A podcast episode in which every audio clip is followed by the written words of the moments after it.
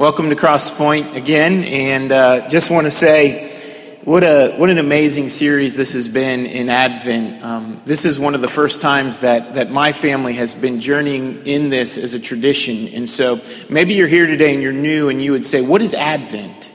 Advent means arrival, and it's this time of waiting and longing for the arrival of Christ.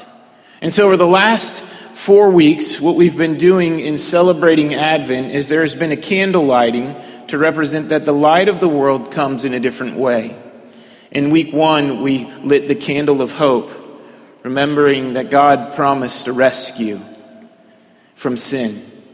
In week number two, we lit the candle of love. Remember that we received God's love through his refining grace, that which makes us holy because he is holy.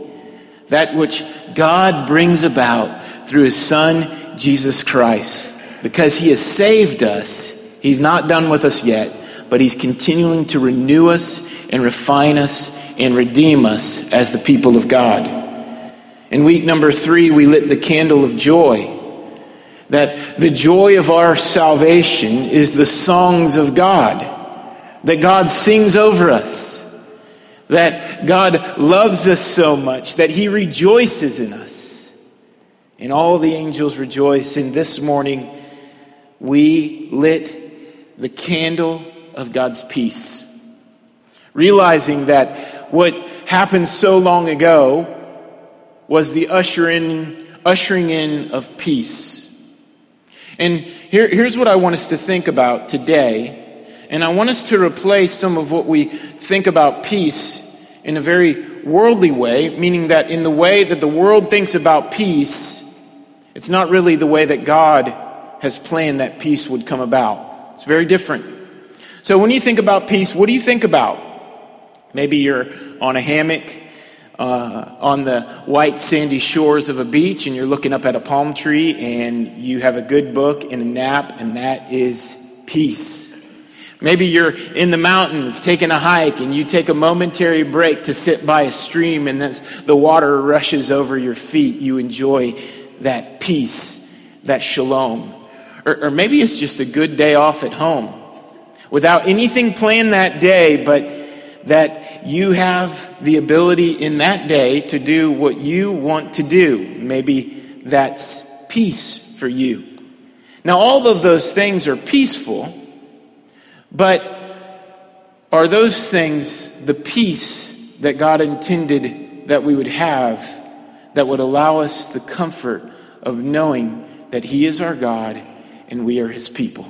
That He, are, he is our God and we are His people.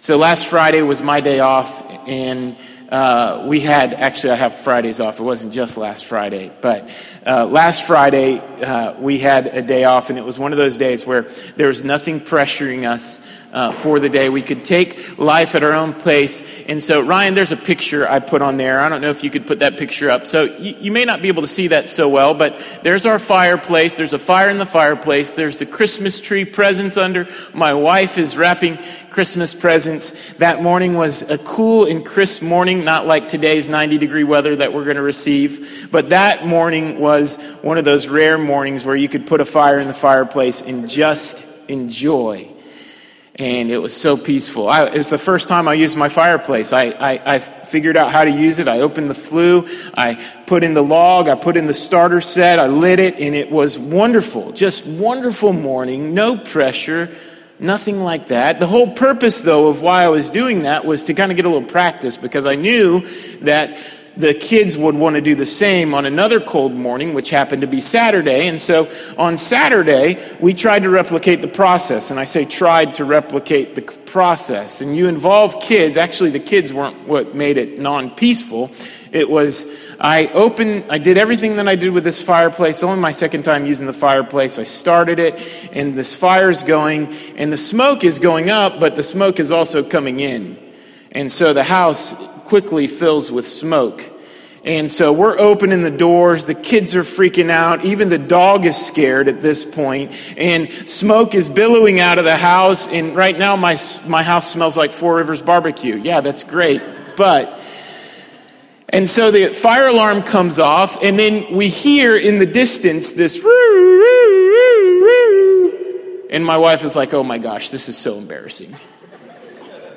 And so, in front of our driveway comes the fire department, and I want to save face here. I want to look like I know how to do this, guys. I mean, r- really. And so I go out of the house, I'm coughing, and, and the kids come out as well, and they see the smoke coming out the front door, and they're wondering if everything's okay. And I'm like, listen, guys, everything's fine, everything's fine. Our house is peaceful. no, it's not. It's chaotic. How about we take a look? How about we, we come on in and, and take a look? And so, um, they quickly see that the flue didn't open up correctly. It wasn't my fault. Like, I mean, yes, it was, but it wasn't my fault. Something happened to where that didn't open up right, and the smoke came in, and our house smells like four rivers right now. And it was supposed to be a peaceful morning, but it ended up being rather chaotic. But really, in, in actuality, it was, it was a joy. I mean, we have those memories, we have those times, and when we think about peace, we, we think about peace not defined by what's outside, but what's uh, inside. Right? You know those people that when all the pressure seems to come upon them, they seem like they're a people of peace? You know that Jesus in the middle of the storm is sleeping? And his disciples are saying in the middle of that boat and the waves crashing around them, they're like, Why are you sleeping? And Jesus says to the winds and the wave, He says, Peace be still. Here we have from the prophet Micah, not Micah with the beard, this is the prophet Micah, although Micah could be a prophet. Um, chapter 5, at the end of, at the beginning of verse 5, it says, And he shall be their peace. I, I want you to know very clearly today that peace comes with God's rule. Peace comes with God's rule. Let me say it to you in the way of mathematics God's rule equals God's peace. God's rule equals God's peace. There is a way to find peace. There is a way to have peace. But the way to find peace isn't us going to get it, it's peace coming down and ruling and reigning over our hearts and lives. Peace pressed in towards us. God's rule equals God's peace. The way to experience peace isn't by having everything all together. I mean, there's a great tendency around Christmas time to have everything perfect. Even today, you're thinking about who do you still have to shop for? What do you still have to do? What are the things that you have to do to get ready? And all those things feel like pressure upon us all the time. But I want you to experience in this moment of pause right now that peace comes not by having everything put together, not by having everything perfect in fact, your life might be a mess, but you know how you could find peace right now? By crying out to God and knowing that the God of peace is ready to give it to you. And peace comes through surrender to say, God, you are God and I am not. You're the one who is in charge of my life. That's where peace genuinely comes from. And that's the peace that Micah promises here in chapter 5. And that's the rule that God has planned for our lives, that His peace would not just simply be something that we look for outside of us, but we would allow that peace to come into our hearts and to rule and reign where we need it most. So today we're going to talk about that peace and how it comes and how it comes in unexpected ways. Peace comes in unexpected ways, and there's three unexpected places that ways that we see peace come about. And the first one is that peace comes from an unexpected place. You'll see that in verse 2. Nextly, you'll see that peace comes to an unexpected people. You'll see that in verse 3. And then finally, in verse 4, we're going to look together and see how peace comes in an unexpected way. So let's go ahead and start at the first point, peace comes in an unex- from an unexpected place. Verse 2 But you, O Bethlehem Ephrathah, who are too little to be among the clans of Judah, from you shall come forth for me one who is the ruler to be ruler in Israel, whose coming forth is from old, from ancient days. The, the prophecy of Micah here isn't a new prophecy, it's a prophecy that's been repeated. Although there's things that we see in Micah's prophecy, meaning this forthtelling of God's plan of redemption. That's what this prophecy is. It's a forthtelling of God's plan of redemption. And in this prophecy, we see what the other prophets have told about. That from the Ancient of Days, from the ancient of times, from the beginning of time, God had in place a plan to redeem and restore his people. And the ruler who is to come is the ruler who has always been. The ruler who is to come is the ruler who, from the beginning of time, is the one who is to come. And he's going to come to an unexpected place. And the place that he is going to come to is a place of little significance in that time period. It's Bethlehem, this little sleepy village about five and a half miles outside of Jerusalem. It wasn't a place for nobility to be born. But here, you know the story, there was this decree of Caesar Augustus that everyone should go back to their homeland in order to register for the census. It was, it was not Caesar Augustus' decree, it was God's decree. God's decree in order to bring about his plan that the Virgin Mary and her betrothed Joseph would go to Bethlehem, the city of David. That's the most significant thing about Bethlehem at that time period. It is the, it is the city that David was born, King David. He was known as the greatest ruler of Jerusalem. He was the one who saw prosperity and, and, and, seemingly peace come upon the city.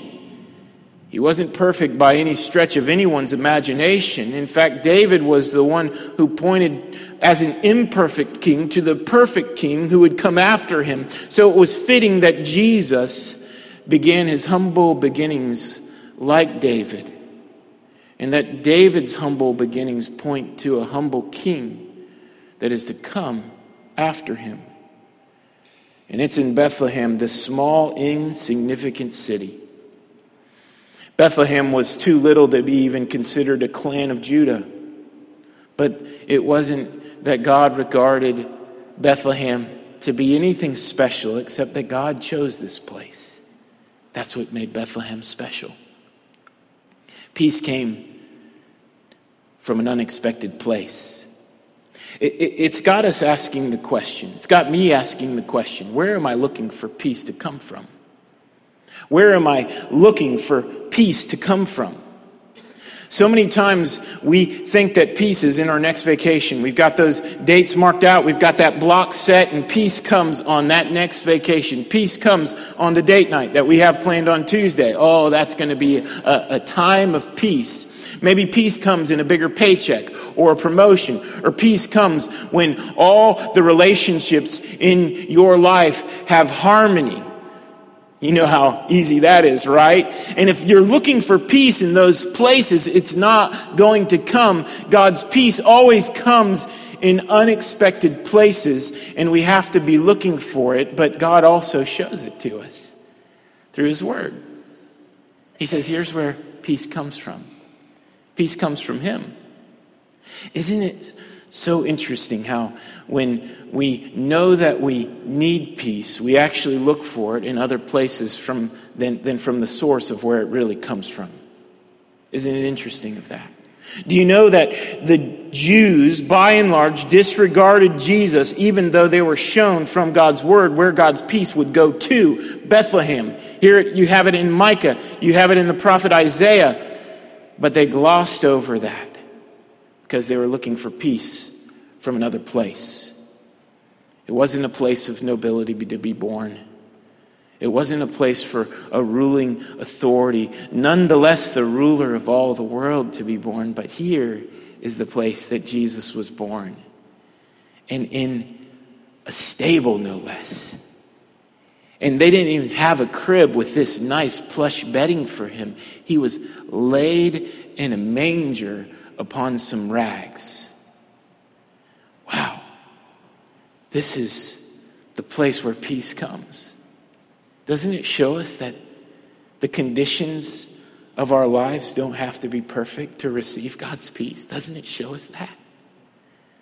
Because what matters is not what surrounds this peace, though it surrounds the condition of peace, but that perfect peace comes in the perfect child, Jesus. And we have to know where to look for him. Peace comes from an unexpected place. I want to ask you the question where are you looking for peace? Where are you looking for peace? 1 Corinthians 1 27 through 31 says, God chose what is foolish in this world to shame the wise. God chose what is weak in the world to shame the strong. God chose what is low and despised in the world, even things that are not, to bring to nothing things that are, so that no human being might boast in the presence of God. Let him who boasts boast in the Lord. John Piper writes this about the lowly, humble beginnings of Jesus in that unexpected place. He says that God chose a stable so no innkeeper could boast. He chose the comfort of my inn. God chose a manger so that no woodworker could boast. He chose the craftsmanship of my bed. He chose Bethlehem so that no one could boast. The greatness of our city constrained the divine choice. He chose you and me freely and unconditionally to stop the mouth of all human boasting.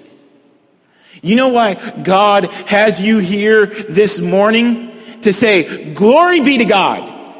Do you know why God has been working in your life far beyond that which you can see it? Not so that you could say that I'm a perfect person and I have it all together and somehow because I'm so good, I deserve God. No, God chose you because you don't deserve Him.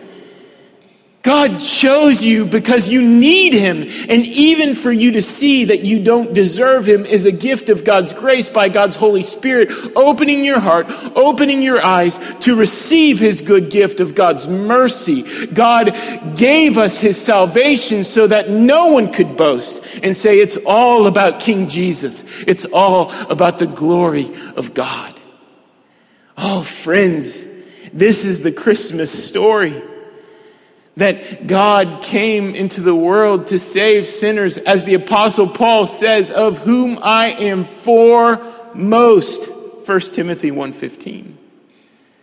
God's peace comes from an unexpected place, and then it comes to an unexpected people. comes to an unexpected people.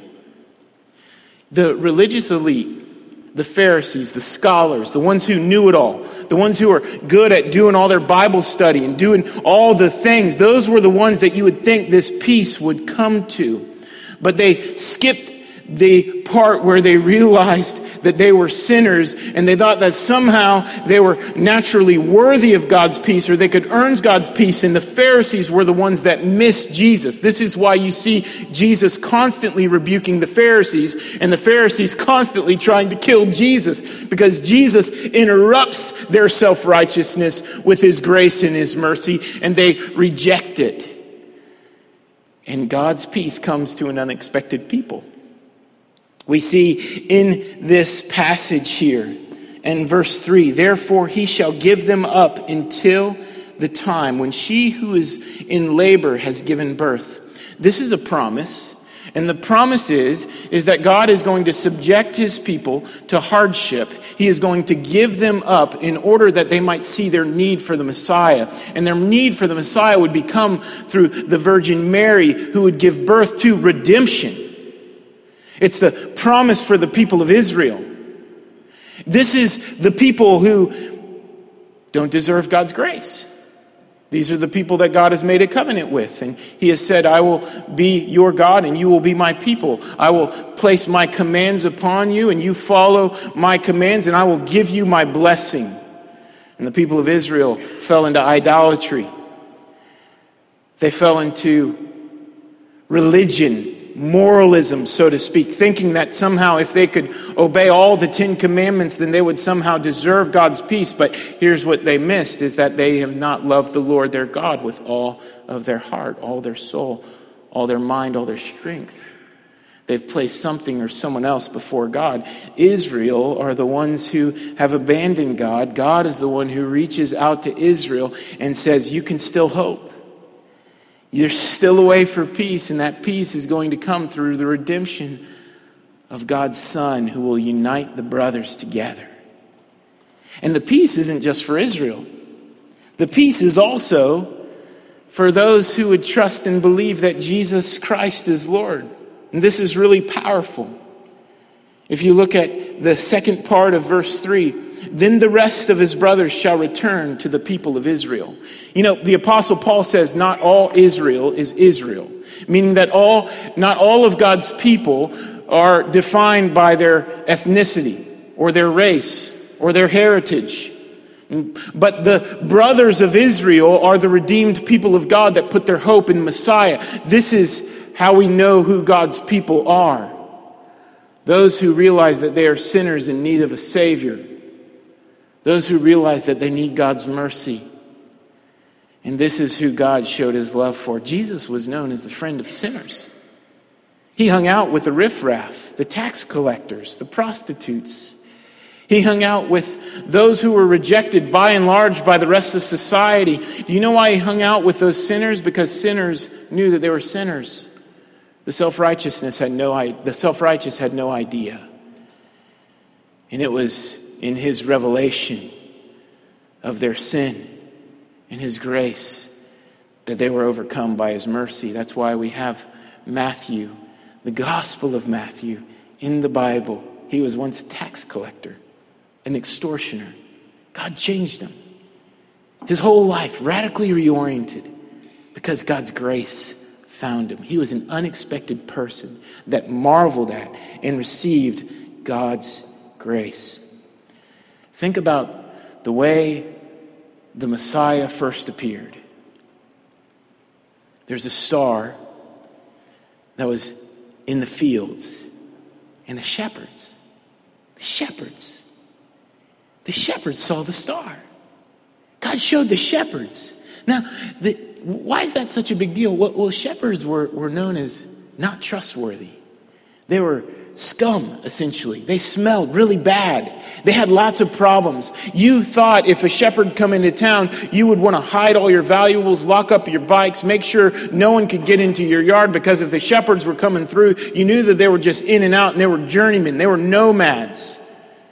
Shepherds. I mean, this would be like God showing, if we were to, to, import it into today, you know, it would be over the seas of Alaska showing it to the, the, the crab boats from the deadliest catch. It'd be like showing it to those guys, those blue collar, rough and tumble, dirty mouth people that had no business deserving of God's grace. But these are the people that God showed it to. They were probably sitting around the campfire getting hammered, but then you see this star in the sky and the angel angel says to these shepherds in the fields by night, Glory to God in the highest, and on earth peace upon whom his favor rests. They were given God's grace. And they go and they see this newborn son. Ah, what a sight to behold. Could you imagine the multitudes? It says multitudes of angels. The thundering voice of the thousands upon thousands of angels that those shepherds heard, how it must have reoriented their life, how it must have changed everything about them. God's peace comes to an unexpected people. Here's what I want you to know you can't earn God's peace. You, you, you, your resume, it doesn't get you God's peace. Your to do list doesn't get you God's peace. It's only grace that gives you God's peace. It's only grace that allow where, where you receive the peace of God. Because peace is the reconciliation between God and man, and man to man. And how can we be reconciled to God unless God reconciles himself to us? Because we are the ones who have offended him. We are the ones who have sinned against him. But what we see here so amazing is that peace pressed in. Peace pressed in to those who don't deserve it. Are you aware of your need for peace? Are you aware of that? God's peace comes to an unexpected people. Verse 4 Peace comes in an unexpected way. Peace comes in an unexpected way. And he shall stand and shepherd his flock in the strength of the Lord, in the majesty of his name, in the Lord his God, in the name of the Lord his God, and they shall dwell secure. For now he shall be great in to the ends of the earth. Not only does God show himself to shepherds, but God shows himself to be a shepherd. Not only does God show himself to shepherds, but God shows himself to be a shepherd. You know, you think the king would come in order to be served.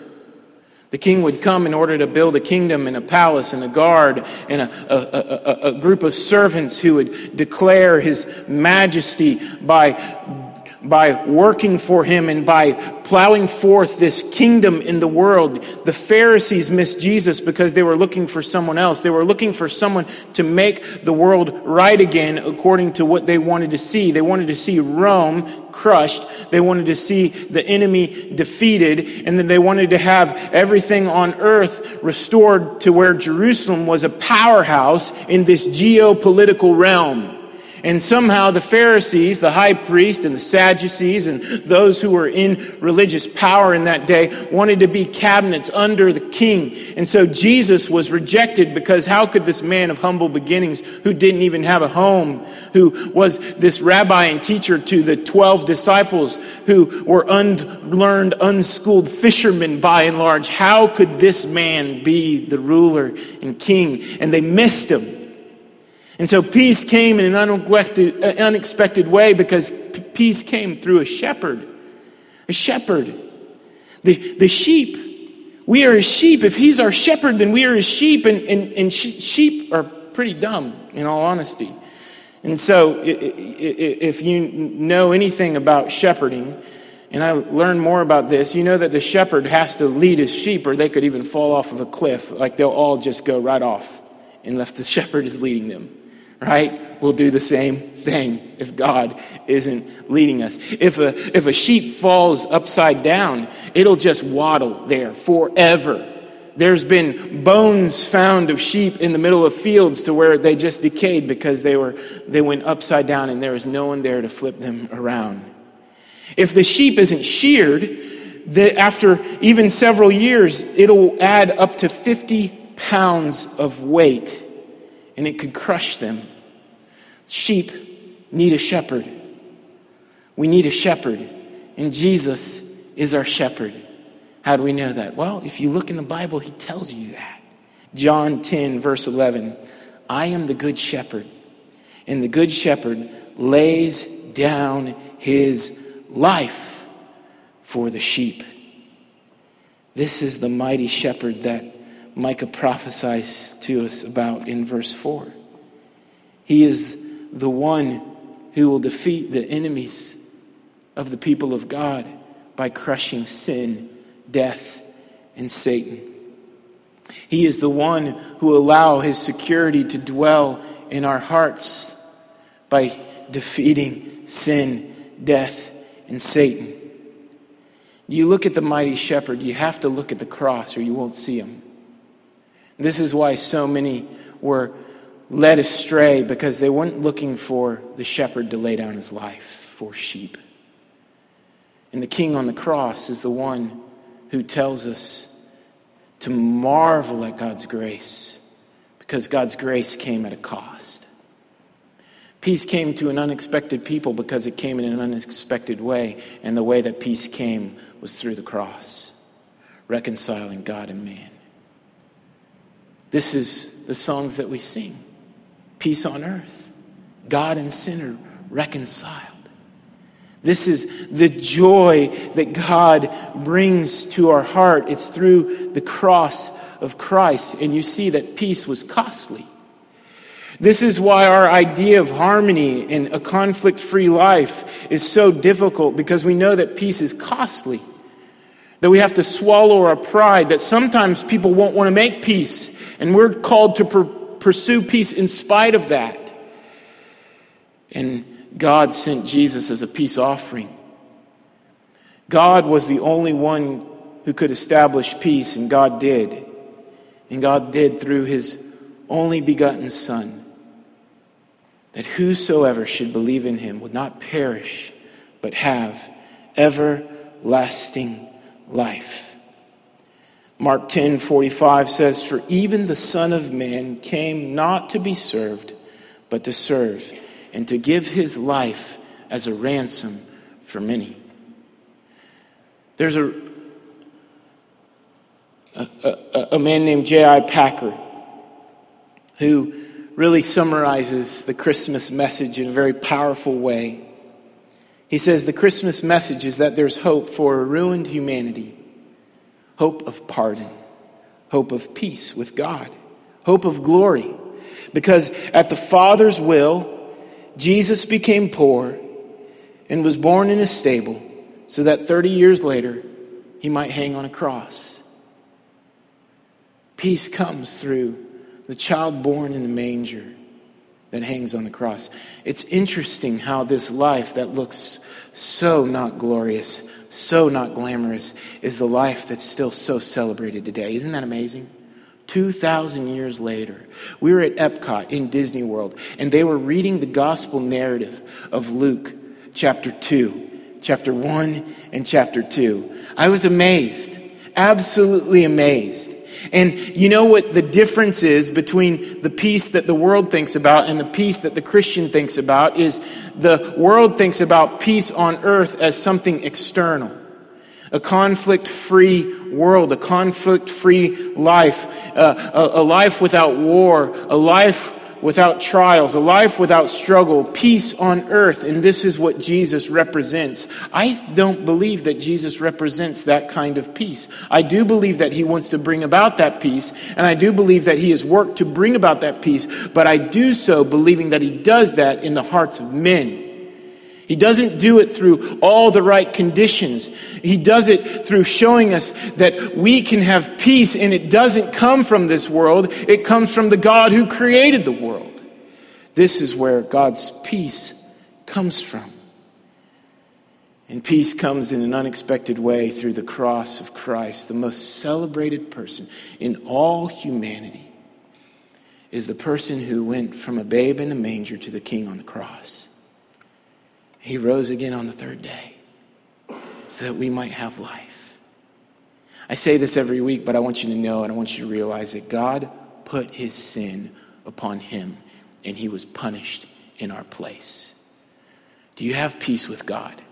God put our sin upon him and he was punished in our place. It's called substitutionary atonement. And that means that it shouldn't be Jesus on that cross, but us. It shouldn't be God's wrath bearing down on Jesus, but God's wrath bearing down on us. But because God's wrath bore down on Jesus, it's not bearing down on us.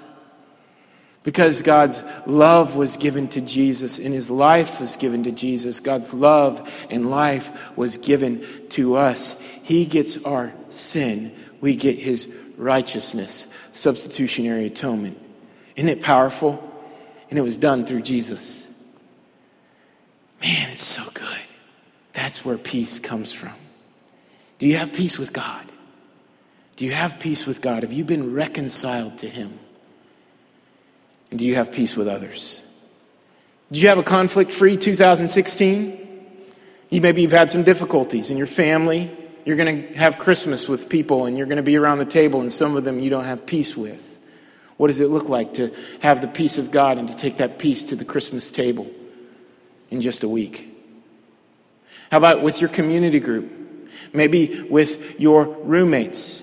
Maybe with your coworkers? Do you have peace? And is that peace a transformative peace that the mighty shepherds ushered in, ushers in through his sheep, through his people? Are you a one, are you one who is a peacemaker? This is what the gospel calls us to be. This is what Jesus says in the Beatitudes Blessed are the peacemakers, for they shall be called sons of God. You're part of God's family. We move forward and we advance peace. Are you one who advances peace? I'll, I'll even say it in, in, in light of the world around us. We haven't seen peace this year. It's been a very hard year. Even in Orlando, we had 49 people killed. We are now ground zero for the largest shooting that's ever taken place by a single person. This is us now. Like it's came here. And then, not too long later, in Istanbul, Turkey, there was a terrorist attack 41 dead. Nice, France, over 70 dead. And you had the racial tensions that boiled over by the shootings of Alton Sterling and Philando Castile, highlighting the fact that there is not reconciliation between man and man, that there's so much that continues to divide us. I want to ask us, what would it look like to be a people of peace, realizing that God has made peace with us so that we can make peace with one another? This is the peace on earth that God desires for us. And the fruit of the Spirit of peace is us being those peacemakers. Do you have peace with one another?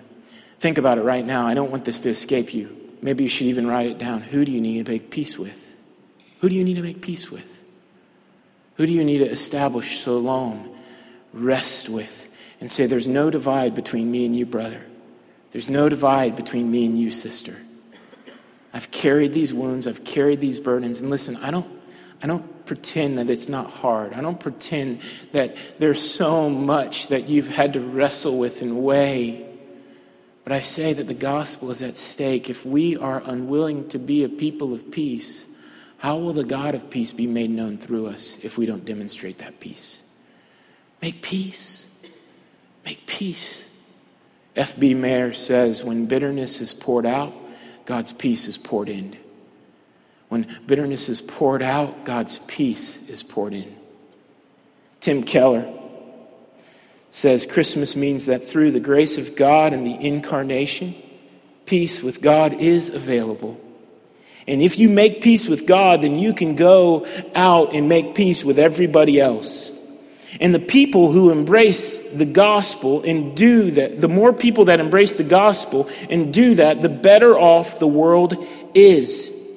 Christmas, therefore, means the increase of peace, both with God and between people across the face of the world. This is how the gospel advances, not through our holding grudges or bitterness or vengeance but by making peace. Because God has made peace through the blood of his Son shed on the cross, so that we should be called children of God. And that is what we are. Blessed are the peacemakers, for they shall be called sons of God.